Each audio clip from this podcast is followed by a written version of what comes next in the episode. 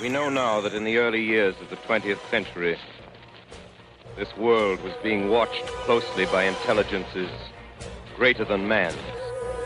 Men from Moto. Digital Strategies with Travis Sowers and David Seville. Intellect, vast, cool, and unsympathetic. Broadcast to the world with the uncanny help of Mana Deprived and FaceToFaceGames.com.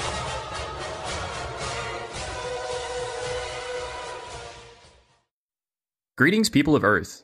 We are the Men from Moto, and you are listening to episode 21 Signed, Sealed, Delivered.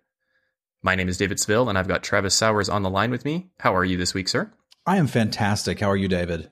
I'm pretty good. I had a tough work or a tough week at work last week, but uh, I am ready to go this week. We're laying down some streams. We're doing some draft videos. Modern Masters came out, and initially I was not excited to draft it, but I've since been convinced to give it a try, and it kind of looks fantastic. Yeah, I, am only one draft in, but my goodness, was that a fun draft! Um, I, I started out going through the draft format, making picks like, uh, is this going to work? Is this going to work? Is this going to work? Then ended up with a sweet deck that was just an absolute blast. So I, I, would encourage everybody to try that one out, at least for a draft or two. It, it, it was a lot of fun.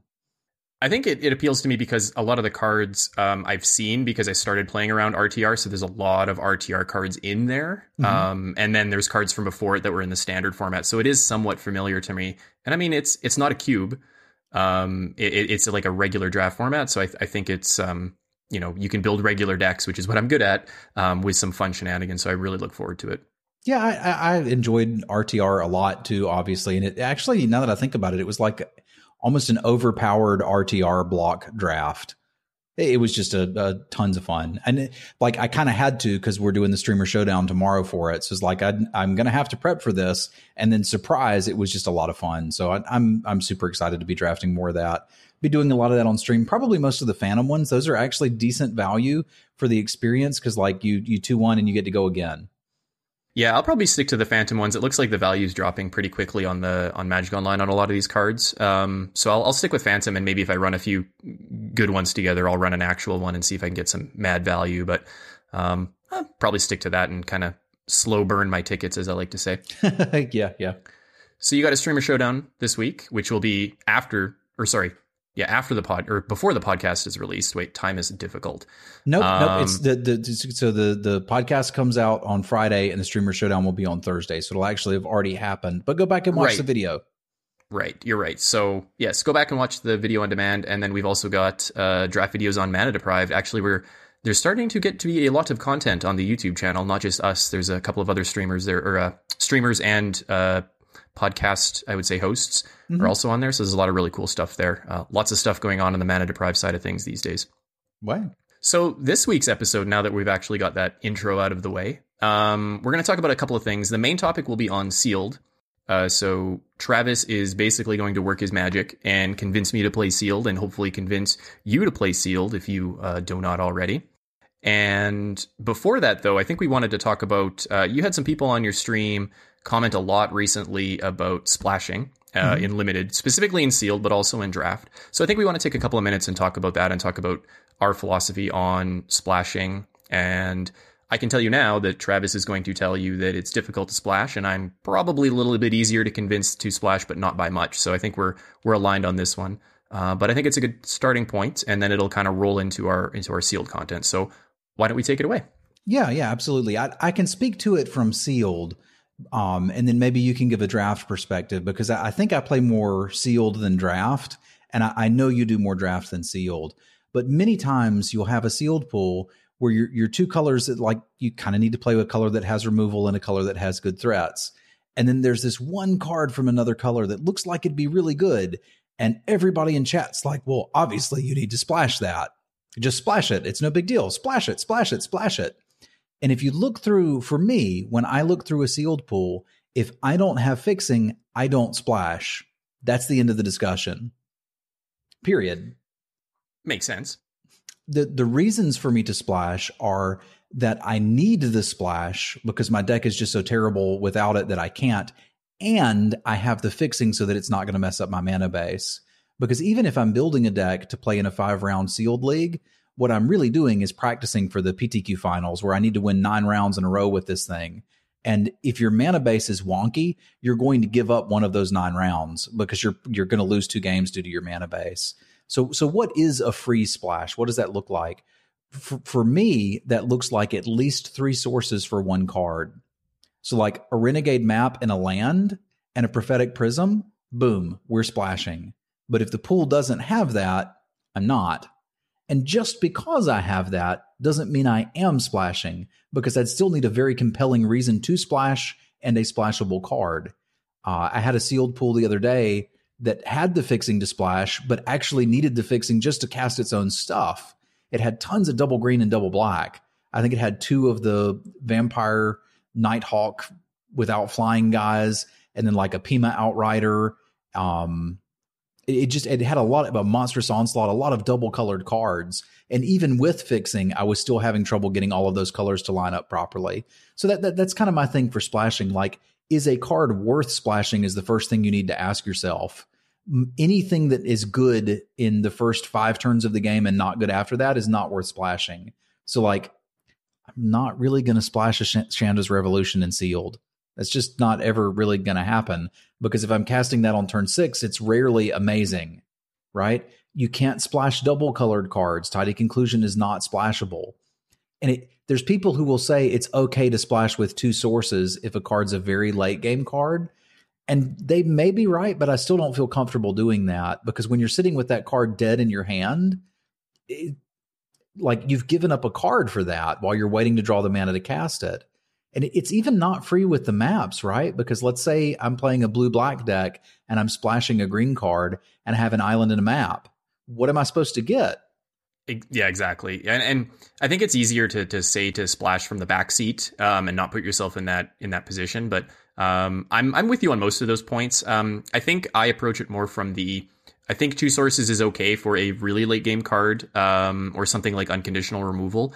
Um, but the reason to put that card in the deck has to be very high for me to, to do it on, on two sources. So I look at a couple of things when I'm splashing. One is you have to be okay casting it late. Um, and so like removal, like re- quality removal is a really good candidate for it. Um, cards that just swing the game back in your favor are really good candidates for it. Um, you know, Cloud Blazer is a really good example. Like it's, it's five drops or it's a, it's a five drop to begin with, so you're not playing it till late in the game anyway, and it has really good late game utility just on its own because it's flying and it draws you cards and it gains you life and it gives you blink potential and all sorts of stuff. Um, so I look at cards like that as as an easy splash. Um, I haven't splashed much in this format, um, despite there being renegade maps, um, and the most recent one that I can think of was putting unlicensed disintegration in my red white deck, I believe it was. And the reason I did that was because I was lacking removal to begin with. So I didn't get paid off in pack three with some, uh, you know, revoked privileges and things like that. And I didn't get Chandra's revolutions. And, and I, and I kind of was really light on removal. So I needed to put the extra oomph in my deck. So I picked an unlicensed disintegration like third or fourth. And I had a renegade map already. And I was like, well, that's two sources for this card I can cast at any time, and it's it's kind of fantastic, and it filled a hole in my deck. So I took a knowing, I, I took a calculated risk to give my deck kind of that extra boost to get over the top. But we're not talking like I'm not going to splash for like the activation of a pillar bug, and I'm not going to splash for um, what's a good example like winding constrictor unless it's stupid powerful in my deck. It's I'm never going to be stupid powerful in your deck if you're not playing black green. Like that's just not what the card exactly. does. Right? I mean, I, I could see I could see a, a, magical Christmas land where it comes together in like a blue green style deck where where the extra energy and the plus one plus one counters on your green creatures matter.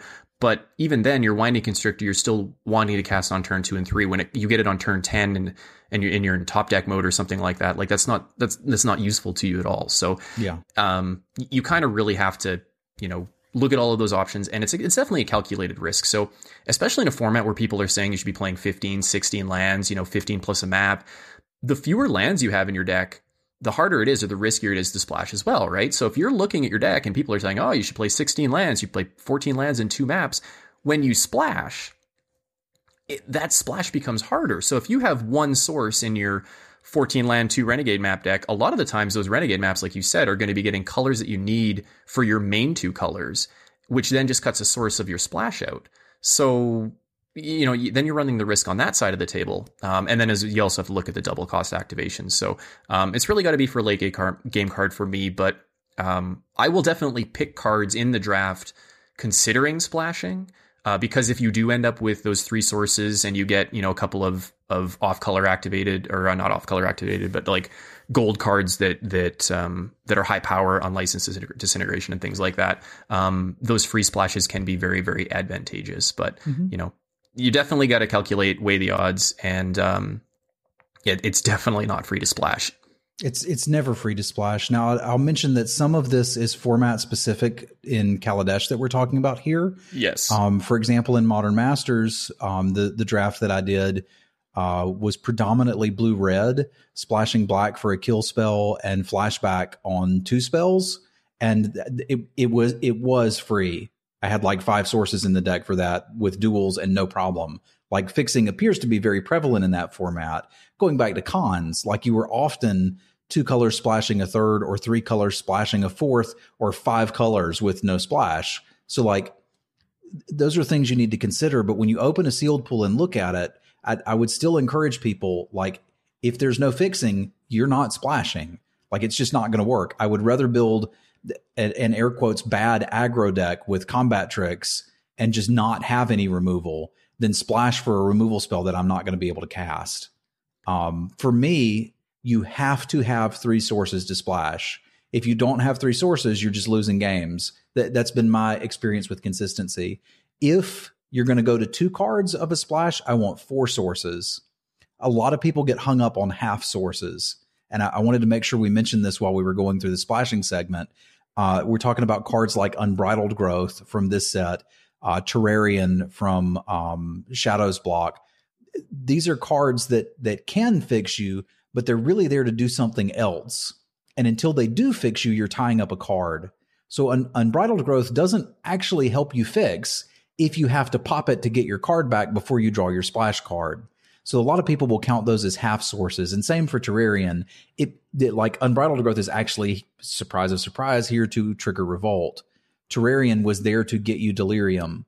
Like they did also fix mana, sort of, if you drew it in the right order, but that's not what the card's really for.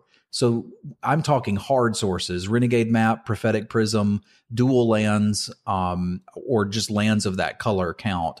The only other time I can see it being reasonable to splash in Kaladesh is when you have a very heavy artifact pool. And for the first three turns, it doesn't really matter what colors you have because all your stuff's artifacts.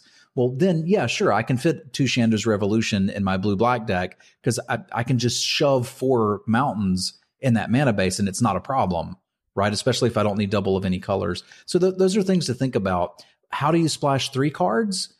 You're not splashing at that point. You're playing three colors. So make sure the mana works out and go for it. But like a splash is for one card or two cards. Once you get up to three, I, I think at that point you're just kind of playing a three color deck.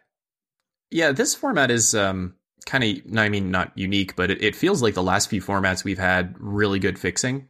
Mm-hmm right? And uh, just in just in the shape of lands. And then this format kind of fell off of that. I guess did Shadows have really good lands? Did they were there tap lands in Shadows? I don't remember. They they had the uncommon ones. Right, the uncommon ones. So there was some amount of fixing, so it was easier to get your two and three sources. But it feels like in this format, because the a lot of the fixing is artifact fixing, Renegade Map, Prism, um, all decks are picking them up, which means they're much rarer despite being in that common slot.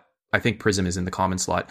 Um, whereas the, the, the tap lands, or you'll see the rare lands come around in this format, but the tap lands and other formats and the the guild gates and the tri lands and things like that, it was a little bit easier to see those sometimes because there was a chance that your the, the person passing to you in pack two was just not in those colors, mm-hmm. right? So so fixing is definitely thin in this format, but um, I think those those rules, uh, the what do you call them? Mnemonics? The the rule of thumb um, kind of applies. Heuristics sorry. Mnemonics. Mnemonics is like G. Biv. What am I talking about? Um rainbows man. You're talking about rainbows. rainbows. i am talking about rainbows. But they those rules apply. It's just you can they're they're a little looser or, or they're they're not rules that you're going to run into as much in other formats. Like you know you're always going to have the fixing and Khans so who cares right? And morphs give you that that smooth uh, that smooth curve because they're colorless right? But in a format such as this you kind of have to be a litlittle like stingy, I guess, with your splash. Mm-hmm. Um, and then hopefully the next set we can just be liberal and we can just play three colors. Like who knows? Um, but if you stick to those rules, you know, late game, make sure you have enough sources um, and and powerful cards. You're not just splashing for like two drops that don't have first strike kind of thing. Like who cares? Um, keep those rules in mind, and and your your your splash will be a okay. Yeah, and that's again, I, I'll, I'll mention just last point on this. I'm talking about for competitive play. If you're at the pre-release and you want to splash the planeswalker, dude, go for it. It's freaking pre-release. Have fun. But if you're you're going to play in competitive leagues on Magic Online or you're going to play in the PTQs and you want to win, you need to really seriously limit that. Yeah. Definitely has an impact on your win rate. So all right.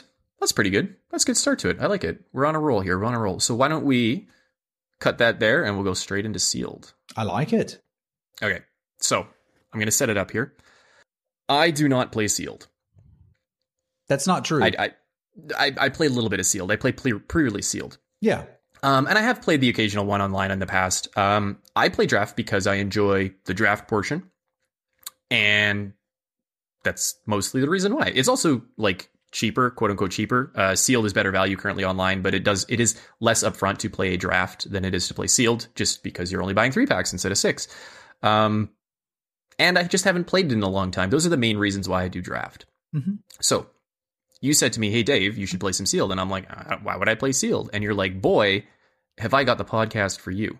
Yes, and, and here, here, we are. And here we are. And here we are. So I imagine there's a lot of people listening that are like Dave, and that you draft, and drafting's fun. And you're like, why would I bother playing sealed except for the pre-releases? Because I have to play sealed at the pre-releases, right? Exactly. I, I think that the sealed format offers a, a unique play experience that has value intrinsic to itself and I'm going to dig into that first, and then I'll tell you a lot of other reasons why you should play it. So, a million years ago, young Travis gets his first packs of magic cards. I got a starter deck of revised, crack them, cracks it open with my buddies, and we start playing with the cards that we have, right? Add in a few more boosters, we start building decks. And I didn't know what other cards were out there. I just knew the cards that I had and the cards that my buddies had. And I had to build a build a deck to beat their deck that initial experience can only really be recaptured through sealed. If that was a part of your magic coming of age that you enjoyed was like building those own decks, you're building your own decks and playing them against your friends, like this is how you recreate that. There's a lot of fun in sitting down and saying, okay, these are my tools for the job. Let's build the best deck I can out of this and go to battle with it. And you just, you really can't grab that anywhere else because now, like, you, you know you're going to go play in a standard tournament you get the best deck off the internet or you practice practice practice practice practice and go play. So I, think that experience has a lot to a lot of value just in and of itself period. Now there's still other reasons why you should be playing sealed. The biggest one is if you consider yourself a competitive player and you would like to have a shot at making it to the pro tour or you would like to day two a gp you have to play sealed. Draft is not a competitive limited format unless you've already made day two of the GP or you're on the Pro Tour or you've top eighted a PTQ. At that point, draft becomes competitive. Other than that, it's kind of the casual limited format. This is unfortunate but true.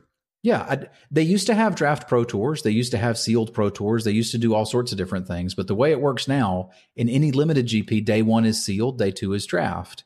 In every PTQ that is limited, you play sealed first for the Swiss, top eight drafts. And again, on the Pro Tour, once you've made it, you can forget about sealed. But to get there, you have to be able to play sealed. So I think those are the biggest two compelling reasons why you should play sealed is that the format is fun. It it it kind of recreates that initial magic experience. And if you're looking to be a competitive player, this is where the competition lies. I think one of the things that appeals to me, if I was to get into sealed, is that uh, the concept that uh, restrictions breed creativity. So when you're drafting, obviously you do have restrictions, but you can you can channel your draft in a certain direction, or you can cut cards off in one direction and get paid off in pack two, and you can make those decisions, and you can you can go in with a plan and you can force a deck. It might not be a good deck, but you can force that deck. In sealed, you don't have those options. You can just get restricted, and like here's your pile of cards, and you have to build like you said.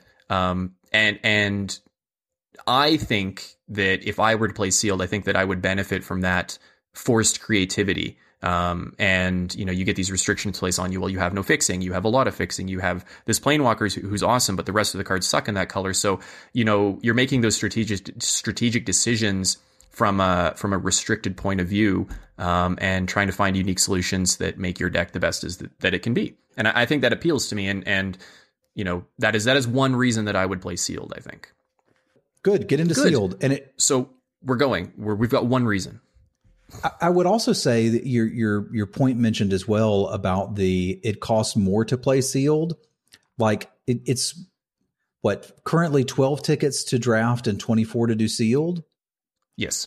You open the same amount of packs when you're doing either of these, um, and you play five rounds instead of six rounds. So you're getting one less round of the games. Um, so I, I can kind of see that point, but as long as the cards have value, you can recoup some of that. And the prize payout for the sealed leagues is a little bit better currently than the prize payouts for any of the draft leagues. Yeah, I don't think that reason that that is like is like a is like a valid reason. I think it's just like a kind of like a mental barrier to me getting in. It's like, well, the, it's like 25 tickets or 24 tickets. I could do two drafts with that. But you are basically doing two drafts with that. Um, and you know, if you look at the GoatBots EV calculator, which we've looked at before, um, sealed is just better expected value on the tail end of it, no matter how you slice it. Mm-hmm. So like even if I think that I'm giving up a five percent off my win rate in sealed because I'm not very good at it, I'm still coming out of ahead out ahead on average in the long run. I think it's just swingier because of the higher cost. So the swings is probably what's what's the mental barrier to me. So like if I lose three seals in a row, you know, I go 0, 3 drop in three seals in a row, that that's far less likely for than uh, than me to go 0-2 in three drafts in a row. And even if I do, I still have half of my tickets still left over. So I think I think it's a it's a it's a not a valid concern. It's not a valid barrier to me, but I, I still think I need to get over that hurdle. And I think there would probably be a lot of people out there that would, right? Yeah. But check out that EV calculator, and even if you just plug in like a fifty percent win rate, let's say you don't know how much you win, you probably win half of your games if you're if you're t- listening to this podcast. I would say, Mhm. right? Plug those numbers in, and you will see that it's a it's a very slow bleed for sealed, especially if you go to friendly. You might even make money um, on over the long term playing a nine game friendly sealed league, even at a fifty percent win rate. yeah. So, So, let's make sure that when you do decide to jump into sealed, now that we've convinced you that you should do that, let's give you some tips and tricks to make you better at it. I, I like that. I have one thing that I want to ask you first, though, because um, we, we kind of do this when we're brainstorming at work, where we come up with ideas and we try to poke holes in them. hmm Do you have reasons why you shouldn't play sealed? I got one for you, I, and it's I- something that people say on stream all the time to you. the the only one I can think of is that if you're you're not interested in playing limited competitively, if you're like I just like to draft and this is the experience that I want. I play Magic once a week. I want to draft at FNM or I want to draft on Magic Online once a week, and that's what I want my experience to be. Heck, dude, do it. I'm not trying to convince that person that this is what they should be doing. Um, I, there's a lot of people that you know you'll see it at a draft event. I, I remember bumping into these these folks at the local game store where they're sitting down for a sealed PTQ and they're they're chit chatty, right? And they're like, "So I've I've been practicing, I've been drafting all week, getting ready for this." And I'm like, "Well, you may as well have said I've been, you know, coloring in a coloring book all week to get ready for this because that's not going to help you." they're so completely different that, that like that's just not what you should be doing. So I would say if if you're not looking to play competitively in in a limited format and you really enjoy drafting and that's all you want to do, go go go do it, have fun. That's the only thing I can think of. What about the the comment that sealed is luck based because of your pool? Well, draft is luck based because of what you open, right? Right. And we've had this discussion before on our original podcast. I think we did the Hyper Bowl, uh, which is something we should maybe bring back one of these days. But um, I've seen you get very passionate about this argument, this this point on your stream uh, multiple times. I don't agree with it, but I have seen you defend it. And maybe maybe I think we should talk about it right here because I I think I think it's a valid question, right? Okay. a lot of people say you look at your pool and it's luck based. The reason I disagree with it, um, and I know you do too, so I'll let you give you a minute to get on your soapbox here. But the reason I disagree with that is because I don't think it needs to be binary. I don't think it needs to be that like draft is lucky or sealed is lucky or luck based, why can't they both be luck based? Or why can't they both be skill based? You know what I mean? Like it, does, doesn't have to be that one is lucky and or one one requires luck and one does not require luck. And I think that when people make this argument, that's the that's where they're approaching it from. They're saying that well, one has to be more luck dependent than the other. That's just the nature of it. You're opening more packs or whatever. However, I, I think they're both somewhat luck dependent.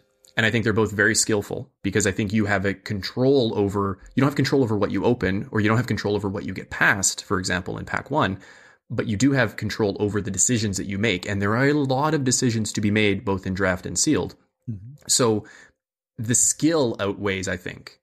And you'll probably say the same thing, but I think the skill outweighs that. And sure, you can open, open a cruddy pool, but if you're very skillful, you can turn that crud into something fantastic. And you can get into a, a draft pod where nobody knows what they're doing and everybody's hate drafting and you can try to turn that train wreck into some three color monstrosity that wins you a couple of games. That's where the skill comes into play. So I think the argument that says, you know, somebody says, oh, sealed is all luck based, it's not. It's maybe 1% difference between the two, maybe 2% difference between the two, but we're not talking about like one is completely luck dependent and one is completely luck, like not dependent on luck at all. Um, and I, and I think that's a very important distinction to make. So they're close is is where I feel. Yeah, I I would agree. I, I think the biggest distinction actually comes in here. Think of a card that kind of wins the game when you play it, like just the bombiest of bombs. Sure, like a planeswalker, let's say, really like like Chandra or something like that. Chandra. When you're doing a draft, let's say we're just doing a Kaladesh draft, you have three opportunities to open a card that is that powerful because something like that is never getting passed, right? Like whoever opens that is going to take it quite often people will even take it if they're not in the color and like I can remember doing plenty of of um, drafts where I open a Gideon late and I'm like, hey, look, we're white. We weren't white for the first pack, but now we are. Or it's worth ten tickets. Yeah, and you're taking it because it, you're free rolling the draft now. Yeah. So like when you do a draft, you have three shots at opening something that's absurd power level. Add in a few mythic uncommons, Ridgescale Tuskers, Untethered Express, even if you mythic commons, like if we want to get Renegade Freighter in there or whatever, like you're you're just seeing less cards. So in sealed, when someone opens well, they're going to have more of those bomby cards. And generally speaking, when you play sealed, you're going to see more bombs than you're used to seeing in draft. Your opponents are also going to have more and better removal than you're used to seeing in draft. So it feels like it's luck based when you've built this neat sealed deck that, you know, I mean, sure, it's a 666 mana base, but you've got all these great cards, and then your opponent just curves out with this crazy red white aggressive deck and has all the removal spells, and then lands, you know, uh, Untethered Express and runs you over. You're like, well, it's all luck based. That's that. I think that's just an excuse to kind of get out of what just happened to you. Like sealed is generally a more powerful format than draft because so many more cards are open. You've got literally twice the cards to work with you didn't get to select them out of a pack, but you've got double the options. So you should be able to make a more powerful deck. Your your sideboard is usually the same, and this is this is a good indication of like how well you draft or or how how well you discover what seat you're in is is how deep your sideboard is. Yeah, but a lot of the time, I would guess and you you probably know this better than I do, but would you say that the size of your sideboard is generally the same between sealed and draft? Like you'll end up with about the same number of cards that are useful out of the board in both? Possibly, although there have been plenty of times in sealed, both in paper and in Magic Online, where I've swapped out a color. Right, which is something that you have the opportunity to do. So you have potentially an entire like change your entire deck sideboard, transformational sideboard. Um, yeah, so so that gives you some extra options there, right? Mm-hmm. Leaning it more toward the toward the, the skill based side of things, but um, yeah, so like they're very close. You know, sometimes you get lucky and you get past a bomb in, in pack three when your opponent didn't need the money from Chandra or didn't realize it was worth twelve tickets, right? Sometimes you just open bo- the the cards that are in your color and, and you and you snap them up. But I don't think it's much different than sealed. We're talking percentage, like single percentage point, not like 10, 20, 25%. Yeah, if that. And I, I think the, the easiest way to put a cap on it, if you're looking at it from the perspective of somebody who drafts, is draft is kind of like a multiplayer game where you are cooperating with the people at the table around you to try to, to get the best deck for each of you. And then you're going to play it out and see who did better. Sealed is looking exclusively at your pool and building the best deck that you can from it and one thing I, I don't want to say that it bugs me, but a lot of people will hop in while I'm playing in a PPTQ or a PTQ and say, "How's the deck? Is it a five out of ten, a nine out of 10? And I, I don't think those numbers actually mean anything. I think the only thing that matters when you've built a sealed deck is did you get the best build out of this pool that you could? So like it's not like we sit down and I lay my deck out and you lay yours out and then we call a judge over and say whose looks better. Like we got to play the games with this thing. Any deck can win in that scenario. So like the, the real question to ask and, and the real thing to focus on is not did I open amazing bombs? Is this pool good? Is this pool bad? None of that matters if you're looking to win an event. The only thing that matters is did you get the the most win percentage out of the pool, the cards in your pool that you possibly could. So that that's the skill in the deck building aspect of it. There's something neat from uh, poker a while back um, that was it was um, a duplicate poker. I think it was called duplicate poker. And maybe there's something from maybe there's something similar in Magic, but um, duplicate poker was you would play uh, you you would play a tournament or you or you'd play a, a, certain number of hands and you would be sitting in seat number one, let's say, and you'd, you'd play hundred hands and it would track your results how much money you won or lost, um, you know, based on those hundred hands. And then, but you wouldn't be compared to the people that were at the table with you.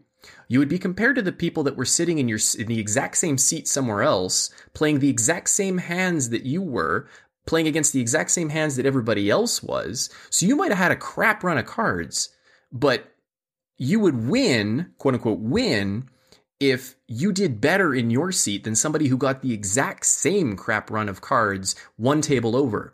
So when you when you say it's about making the best of your situation and building the best of you that you can in that pool, you know, that that's kind of the same thing. So if, if you were to take that pool and give it to 100 people, did you come out on top out of those 100 people? Did did you end up with a deck that had the best potential for the best record compared to other people, pros, not pros, people at your pre-release that would have looked at that same deck and said, "This is how I would have built it."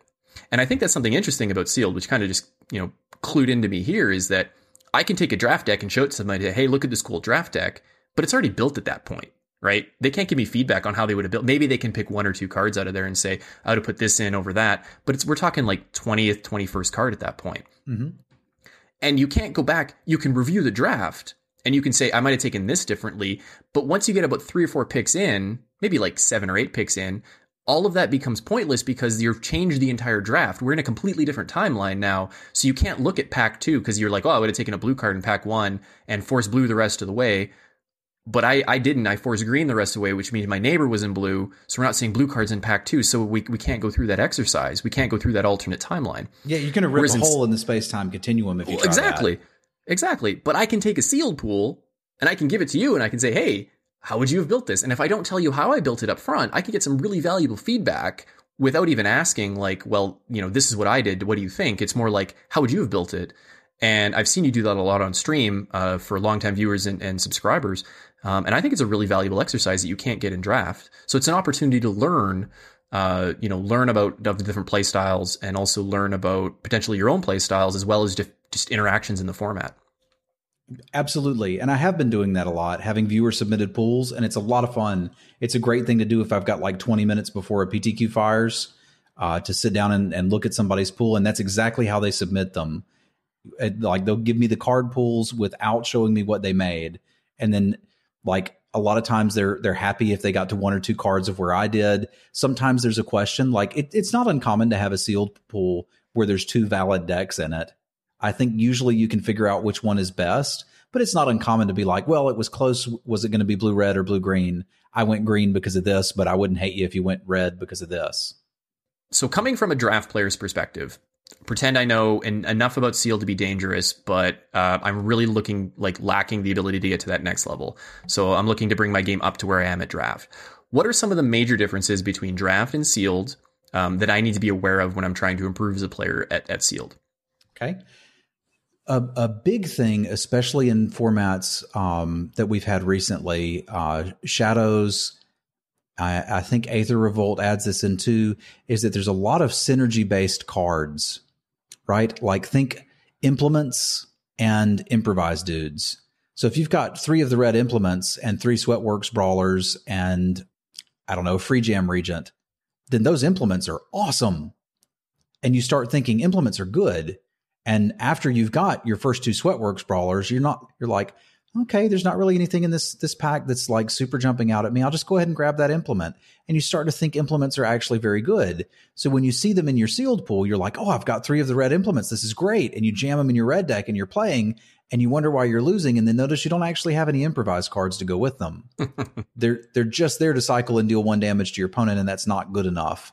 Um, we would see things like this in in the Shadows deck, and that a lot of the blue cards and green cards kind of tended like there was some aggressive cards, sure, but there was this clue theme, and like a lot of them would kind of feed on each other and work on each other. And if, if you didn't get the right pool to pull that off, it it kind of didn't work, right? So like anytime where you've got synergy cards, look and see if you have those synergies because every once in a while you'll get a pool that does. But most often those cards are not going to be as good in sealed as they are in draft. And then thing number two, it's perfectly reasonable to have a draft deck that's mostly dudes and combat tricks and a few removal spells. And that's usually not good enough in sealed because your opponent has six rares and you know six packs of uncommons to go through to build their deck. There's going to be more cards that they play that just end the game on the spot if you don't answer it. So I found that I'd rather have the best like when I'm building a sealed pool, I'm not looking for just the best threats. I need the color with the best removal and then try to pair that with the color with the best threats if if I have that opportunity because your opponent is going to have a 5-5 flyer for example. And if you don't kill it, you're going to lose the game. So you need to have ways to deal with the bombs that your opponent's going to have because you should be seeing more of them. Um, I, I, would also toss out there that generally speaking, I don't want to be playing an aggro deck in sealed I would argue that there aren't really true aggro decks in sealed because like you're going to need eight or nine two drops to have an actual aggro deck. Um, Kaladesh is being a little, uh, excuse me, Aether Revolt is being a little sketchy on that because the the cards are so synergy based that you may end up with some pools that don't have enough power and you have to go aggressive. So I think it's a, a little more often that you should build an aggressive deck in Aether Revolt than it has been in formats in the past. But I still would rather be looking for good removal spells and then bigger later game cards that are going to win the game on their own. Is that a fair place to start?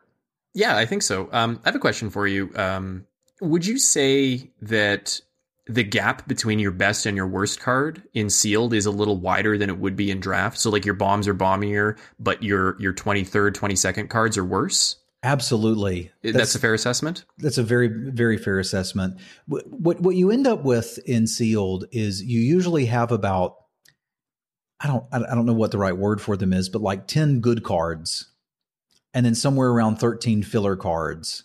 And all you're wanting to do is try to trade your filler cards for your opponent's filler cards and then kill them with your good cards. And if you have an opportunity um, to, to trade a filler card for a good card, absolutely do it if you can do that. Right. Um, I also, and this is going a little bit off on a, a tangent, because I said I, I don't necessarily want to be playing aggressive decks, but I do still like to have a deck that can curve out. I don't want to play mm-hmm. something with zero two drops just in case my opponent stumbles or just in case they come out aggressive. I want to be able to block. I want to be able to get a few points of damage in. But that's a good point. You're going to have some very powerful cards and then you're going to have some filler cards. I've had to run a Renegade's Getaway in sealed and I've never played that in draft. And it was yeah, su- I've never even. It was surprisingly yeah. good with my Death Touchers. I was kind of surprised that I was actually able to get value out of that. But that was certainly in my filler slot, not in my cards I want to be playing slot. Okay. Yeah, that, that makes sense. And I mean, and that also makes sense just from the the the volatility, the variability, the variance in your sealed pool, because you do have to open up enough packs to to get enough, you know, playables, but you know, you're also not going to get an even, or you are going to get basically an even split between your colors, right? Like if you stack up all your colors, you're about the same amount of cards in every color ish mm-hmm. when you open up six packs. Um, so, but a lot of those cards are, are bad. Like you think about the dregs that go around 13th, 14th, 15th pick in draft. Um, and you open a lot of those in sealed and there's, there's kind of nothing you can do about it. So, yeah. Okay. Um, what about like speed differences? So I, I, hear a lot about people saying like the that one format is like one is faster than the other. So in terms of that, like you know, the speed of a format is basically what turn does it end? You know, how aggressive is the format? Is there a difference between draft and sealed? I mean, you say that there is no true aggressive deck in a sealed format, but there is also really it's very difficult to get an aggressive deck in a draft format as well. Um, especially lately, you know, creatures are great, but everybody's got great twos and threes, you know, in, in their deck. So there's no like, you know, true like 15 land super heavy aggro deck in draft unless you get lucky and absolutely force it. But is is sealed slower than draft? It, it's a little bit um, just because you're playing a little bit more filler cards people are a little bit more focused on the late game and people have a little bit better removal so like in in sealed i always want to make sure that i can stop uh, the the artifacts that are going to run people over i'm specifically thinking about trains here Untethered Express mm-hmm. renegade freighter but like there's been some sort of you know powerful four or five drop in most formats that would end the game quickly. You're more likely to see that in sealed, so you're going to play more removal to be able to deal with it. So the threats are a little more likely to get answered in sealed than they are in draft. I think that's truly what makes it slower. Not that people are just like there's just more powerful cards. So if you have something powerful and I, I have to be able to answer it and I've got more removal, then I'm going to be able to do that. Um, the decks are also a little less focused I think you could draft a, a good aggro deck in Kaladesh or Aether Revolt. I've been able to pull that off. Um, I, I, haven't been able to, to, to get a sealed pool that was anywhere close to that quality of an aggressive deck. So even the aggressive sealed builds that you see aren't going to be quite as fine tuned as the draft ones. I, I, think would be a good way to, to maybe put a cap on that. That makes sense. Um, what about changes in in deck construction? So, are there cards that you like more? I mean, I know for sure there are cards that you like more in sealed, but what what are some examples of of cards that that are better in sealed than they are in draft? I, I know what you're fishing for here. the I, I, have said on stream, somewhat hyperbolic, that Bastion Mastodon is the best card you can open for sealed. While that's not actually true, it has a set of stats that are just fantastic for this particular limited environment. A colorless four five that just slots into any deck it blocks nearly every ground creature in the format that people are playing, and it even attacks reasonably well. So it, it, when I open Bastion Mastodons and Sealed, they go in every deck I play, even if it can't get the white mana for Vigilance. It's just a nice, colorless, big dude that you're happy to pay that amount for. Um, a, a good comparison would be the Riparian Tiger. I will very often, in green decks, in Sealed, play the Mastodon over the Tiger if I don't have any other energy in the deck, the tiger is just flat worse when I need to block. It's harder to cast and it's missing a point of toughness. By the time the tiger can attack, I could usually be attacking with the mastodon anyway, and it like it's only getting that one hit on the tiger, particularly because there's less synergy. Like in a draft deck, the tiger's usually better because you've got your attune with Aether and you've got your dude that draws a card and gives you energy and, and you've got all this extra energy lying around and if you've got that in your sealed pool sure play the tiger but make sure you're looking at stuff like that not just like okay tiger's better than the elephant because it can attack as a 6-6 well make sure it actually can and and then it's certainly better but if it can't play the elephant man. Makes sense. Um what about uh counter spells or, or, or cards that are that, that are like that? Do you do you find that that i mean a lot of people don't main deck counter spells in limited or in draft. Uh, sometimes you do, you know, if you're short removal or things like that. Uh, is there consideration to play counter spells more in uh, sealed because of those bombs and because of the, the high availability of removal on the other side of the table? I mean, counter spells still have all of the same issues that they have in the past. Um, the only one that I've really come up on is negate, and frankly, I'll main deck one of those in draft now. Uh, the fact that they can snipe vehicles as well as remover spell removal spells is just huge. Um, any counterspell is usually playable in limited. Um, it, it, just it it suffers from the problems that counterspells already have. Right, they can't deal with a threat once it's in play. Um, mm-hmm. so I, am not bumping my my level of, of a card like cancel up. Sure, it's playable, but it's going to be one of those filler cards. I'm not excited about it. Th- this really pulls into like when you're building that deck, and I, I want to give a little bit of advice for when you're building your deck don't just look at the cards from all the colors you have and don't even look at all the playables. First, when you when you're making your deck, just get rid of all the cards that you're not going to play and put them in a pile so you don't have to look at them. I'm like I'm talking about select for inspection here. Um, the, what's the Minister of Inquiries? Like, there's some cards that are just garbage, and no deck actually wants them. Wily Bandar, just get that out of the way. Once you have that sorted out, now pull out the removal and look at that because you have to have removal in sealed. You have to be able to interact with your opponent's creatures. And like if I have five black removal spells and you know one or two sprinkled in the other colors, I'm probably playing black. After you've done that in a pile near that, pull out all of the cards you have that can end a game in your favor. So things like Aethertide Whale, um, Aerial Responder, the um, Gifted Aetherborn, like cards that are hard to deal with, uh, Longtusk Cub. Like, what are the cards that you have that are kind of the best in slot for the mana that you're spending? These can be bombs or just terribly efficient creatures. Once you have that, you should probably go with the two colors that have the most removal and the most level of those creatures, and then see how much filler you have to play to pull that off. Right? Like, and as you're going for removal, pick removal spells that matter. I never count shock in that pile. Shock is never killing my opponent's bomb.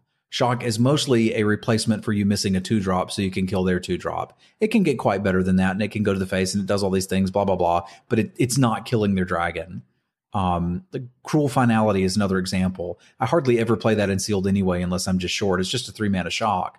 So, like when you're building, start there, get rid of the garbage, then look at what removal do I have and what cards do I have that are must plays, if you want to call them that.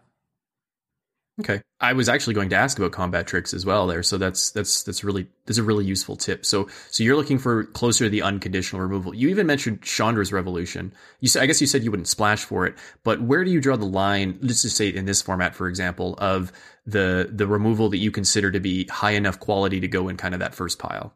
I'll put Chandra's Revolution over there. It kills most of the things I want to want to kill. Like Red has always suffered from this in Sealed in that it doesn't get unconditional removal, short of Blasphemous Act or Into the Maw of Hell in the past. Like you just don't see red cards that can kill anything. So you're you're going to have to take some of that damage based removal. And Revolution is good enough, especially if I've got some twos and threes to back it up with. I'm not opposed to combat tricks in Sealed. There was a time, I don't know, two two ish years ago where I did not want to play combat tricks in sealed, but the removal has gotten, you know, more and more expensive, more and more conditional where I'm going to need some of those. So if I have some of the combat tricks that I would consider premium, built to last, built to smash, um, I had a, an amazing run with ornamental courage of all cards. Like that's a playable card in sealed, and you should probably run one in your green deck. The untap is just huge. Um, Precise Strike, I don't like as much because it's rarely saving one of your dudes in combat. But like anything that's pumping power and toughness is just playable these days. Make sure you run enough creatures, make sure you run enough removal spells, but like you can put combat tricks in your deck. So, but you're looking for the either unconditional um, or removal with upside, or um, like cheap enough that uh, cheap enough's wrong. I guess like you, you say shock's not very good, but if you need a shock, you know, you you'll play a shock in your seal deck, but you just have to understand that it's just you know it's it's it's killing very very few things a lot of times. Um, but you you'll cut the line or draw the line at like cruel finality or um, you know things that are not as efficient or harder to kill their bombs. Yeah, and like we ran the numbers on stream a while back. I think Shock originally appeared in Tempest, and it killed mm-hmm. nearly everything in the format. Oh yeah, I remember this. And we ran it for um, Aether Revolt, and I, I, don't remember the actual numbers, but it was something like less than a third of the playable cards actually died to shock.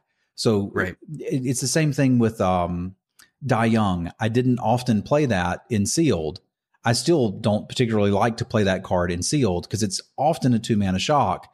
It can be much better in draft when you've got all of these cards that produce energy and it can kill a big thing. But in sealed, I may not have that. So my evaluation is going to change there. But yeah, when I'm talking about looking for removal, I mean either unconditional removal or stuff that's just ridiculously efficient and instant speed. Like harness lightning, I'll put in that pile. Shock, I usually want. Okay. Well, that's fair. Okay, I'm I'm starting to starting to pick this up. I'm starting to pick this up. I'm feeling feeling comfortable with it, and um, you know, I'm I'm confident that I can go into my next sealed event and maybe three two. So sounds good.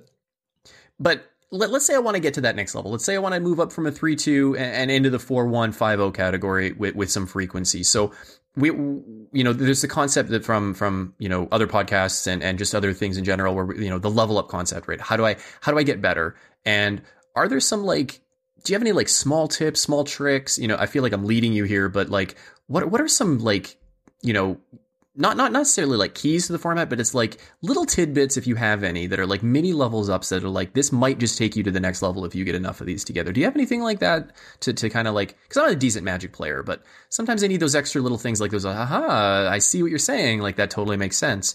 Um, that aren't obvious maybe on the surface. Yes. Take every single second you have for deck building.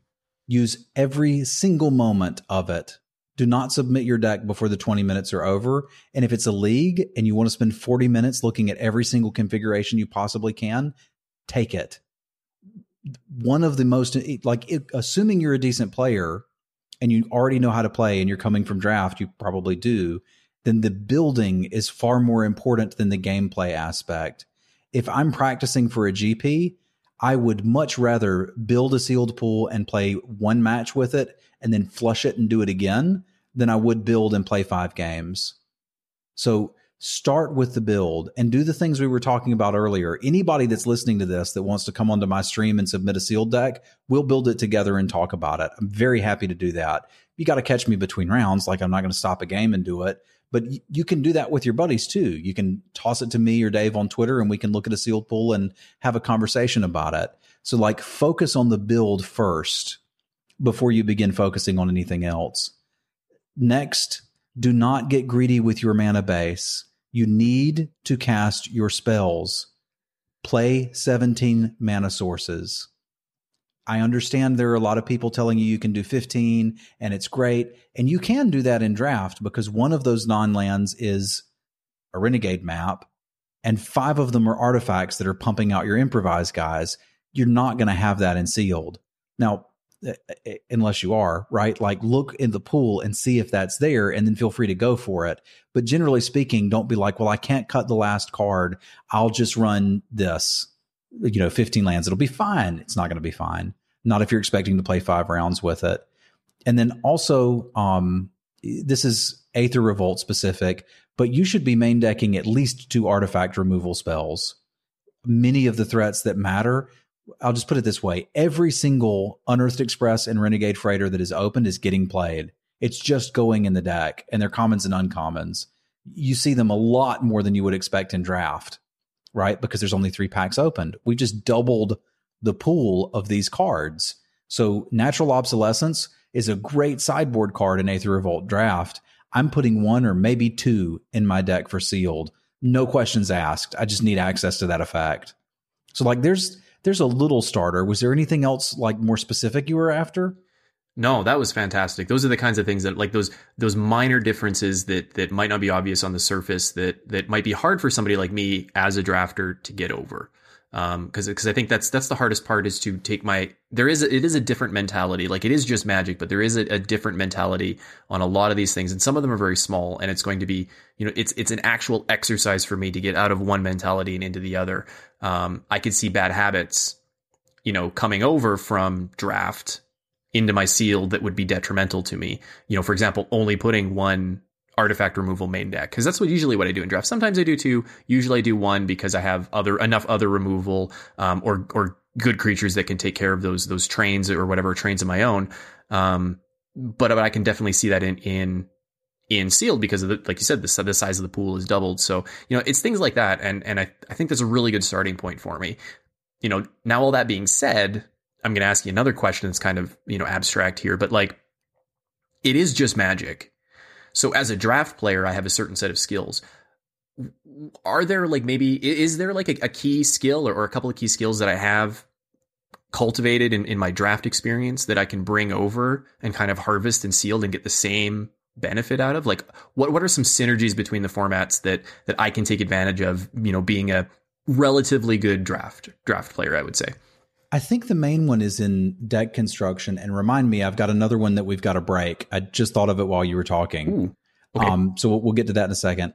The the main one is if you're a good drafter. When I was saying in deck construction, move the removal over, move the game winning cards over.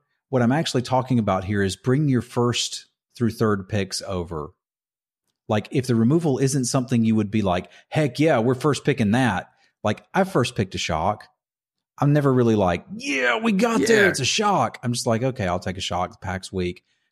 move your first picks over. You know what to first pick and what is good. Move those cards over and start looking at those. Like your card evaluation skills are still good. You just have to evaluate the card almost like you did when you would do a set review. Evaluate Mhm. the card in a vacuum and then add to that vacuum the other cards that you have in your pool rather than the, you know, unbridled future that you could have in the pack that you're getting past. You don't have to wonder about what you're getting past after you first picked this card. It's right there in front of you. So grab your first picks, move those over. Your card evaluation skills absolutely translate. The only thing is you have to shift them to instead of, well, if I first pick this and get past that, none of that matters anymore. Just look Right. at those first pick quality cards and get them sorted out and try to build your deck around those. Okay. Card evaluation. the the thing I, I that we do need to break you of, and uh, it may be easier actually to go back to Battle for Zendikar for this one than it was is to talk about Aether Revolt, but I can still probably do it here. Like I I, I think pretty solidly that the Jund colors are fantastic. I want to be red, I want to be green, I want to be black. Those colors are awesome. I think blue's a little step below there, and I think white's a little step below that some people might argue with that. So I think going back to Battle for Zendikar and saying green sucked is generally Sure. something everybody could agree on. Sure. So whatever color it is that you think sucks doesn't matter when you open your sealed pool. I had plenty of BFZ sealed pools that were green because the problem with whatever color is not enough good commons, right? Mhm. Or not enough, or this specific uncommon has to be opened at the table. And n- like none of those opinions about colors matter when you're looking at a sealed pool because you've got all the cards right in front of you. If you opened a great green sealed pool in Battle for Zendikar, and I did, then you should play it, even if green sucks in draft. Like I, I, the thing about green was like there were two or three specific uncommons you needed to get for the deck to work, and they might not get opened or get passed to you, and so you didn't want to go into green for that reason. But if you open a pool and they're already right there in front of you, don't just immediately dismiss that. So, like for me, if I was drafting Aether Revolt and, or excuse me, playing a sealed Aether Revolt event and didn't have that in my head, I'd immediately dismiss all the white cards. And Right. like I've had really good white pools in in Aether Revolt. I, I mean, and that, that makes sense. I mean, if generally speaking, I think when a color is bad in draft, it's because it's shallow. You know, like you said, like maybe the, the key cards are uncommons, or there's just not enough good on good commons. So maybe it only supports, let's say, one drafter. But even in BFZ, if there was just one person picking up all the green cards and playing mono green, that would have been an effective deck Mhm. potentially. Um, and, I, and I imagine in sealed, you know, even if a color is shallow, you know, it'll kind of just weed itself out. So like maybe yeah, maybe white sucks, um, because you don't open up because white is not deep and you don't open enough up, up enough white cards. But that'll just happen naturally as you're filtering through those cards anyway, and you'll toss them aside. But if you open up this huge stack of removal in white, it totally makes sense. It's like you don't want to say, "Oh, white sucks," and have these preconceived notions that white is terrible. Like you said, you ha- well, we, you said this at the start. You have to work with the tools that you're given, um, and and you know, creativity, you know, is is or, sorry, restrictions breed creativity. So kind of circling all the way back there to the start of the podcast, essentially. The circle of sealed. I like it. I do feel confident. I, I feel energized. Sealed's I feel fun, like I dude. take on the world. Go do a sealed league. I probably will. I actually did Draft a, is so so good though. draft is a lot of fun, but like after I've been jamming sealed, I kind of just would rather be playing sealed. I actually did the subscriber video as a sealed video for this month because I was like, yeah, it takes a little bit longer to record, but it's just fun. You do play a lot of sealed though. Yeah, I I, I play about ten rounds of sealed every day. I was gonna say you play a day one of GP every day, and Yeah. then maybe one on the weekend. Mhm. Mm, that's a lot of sealed. All right, you are definitely the expert though uh, when it comes to this podcast. So I thank you for sharing your knowledge, and I hope everybody out there also was able to get something out of it, or at least they'll thank you for it. Um, but yeah, no, I'll, I'll, definitely, I'll definitely play some sealed. Um, pretty glad that there's no modern mastered sealed because holy crap, would that be Oh, expensive? Talk about God. swingy. I tried to build a pool for a viewer from a Modern Master Sealed that they had for a PTQ.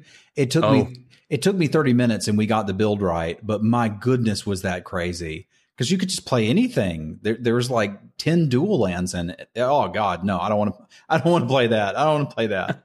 We'll stick I to the simple it. Yeah. two color formats. Yes, please. All right.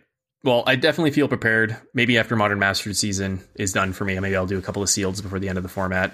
Um, after I get my avatar for draft, and then we'll go from there. So Another good time to start it would be when Amonkhet is rela- released. Mm, that's a good point. I, I know that they don't do um, the pre-release events anymore like they used to, but a, a great way to start, like if you haven't evaluated all the cards or anything, is just play sealed. You can evaluate the cards in a vacuum, and none of your preconceived notions from draft carry over. So you can just kind of start there. you can't make any draft selection mistakes, Exactly. right? You can only make deck construction mistakes. So, Mhm. And it's you don't have to read signals in sealed. Yeah. I, I like reading signals, I- but you don't have to at the pre-release, which would be very difficult. yeah. Pre-release drafts are the worst Oh in God, paper. they're terrible. They're terrible online too. Nobody knows what they're doing, including me. you end up with three color monstrosities that, and you don't get to play any of the cool cards you open because you're in the wrong three colors. yeah, yeah. Yeah, So how did we end up with six color? I don't know, but like it's still just terrible. purple. I didn't Yeah. realize that was a color. Yeah. How did a ham sandwich get in my deck? Mm, tasty. All right. Yes. Got anything else to add, or are we we kind of done on that? I think that's good. I would encourage listeners to leave a comment here if you have additional questions or would like any other feedback on this. I am happy to talk about sealed, and I think we've just done so for an hour, but I'll talk about sealed for another hour sometime. So, like, if you want to, would you like to know more? If you would, come by the stream, leave us a comment. I'm happy to talk about this all day. So for those that don't know, then where can they find you on Twitch? Ah, you can find me on Twitch at twitch.tv slash Simulan. I'm also on Twitter under the same handle at Simulan. Uh, tweet me pictures of your sealed decks. Yes, and I am on Twitter and Twitch under dsavillian. That's D S A V I L L I A N, and we'll put links in the uh, in the show notes as well. So if you're looking at it on Mana Deprived, which I fully encourage you to do, is to visit Mana Deprived for all of your Canadian and some non-Canadian Magic content. Hey, Um, but you can a buddy, guy, friend, a boot. Um, but yeah, no, uh, I and I welcome, even though I'm terrible at it, or I, I'm not as good as some people on this podcast. Um, I also do welcome kind of those opportunities to provide feedback, um, and we do get the occasional listener that does, you know, send us, uh, you know, either a picture of their draft deck or, or whatever, and, and either just say, hey, look at this awesome thing that I did, or hey, do you guys have any feedback on this? And it happens more frequently in stream, um, but all of which are welcome, at least on my end, and, and I know yours as well. So, Mhm. All right, well, I think that's going to wrap it up. So, um, I guess thanks for listening, and hopefully we catch you sometime and open some kick ass sealed pools, and please share them with us. So, until next time. bye.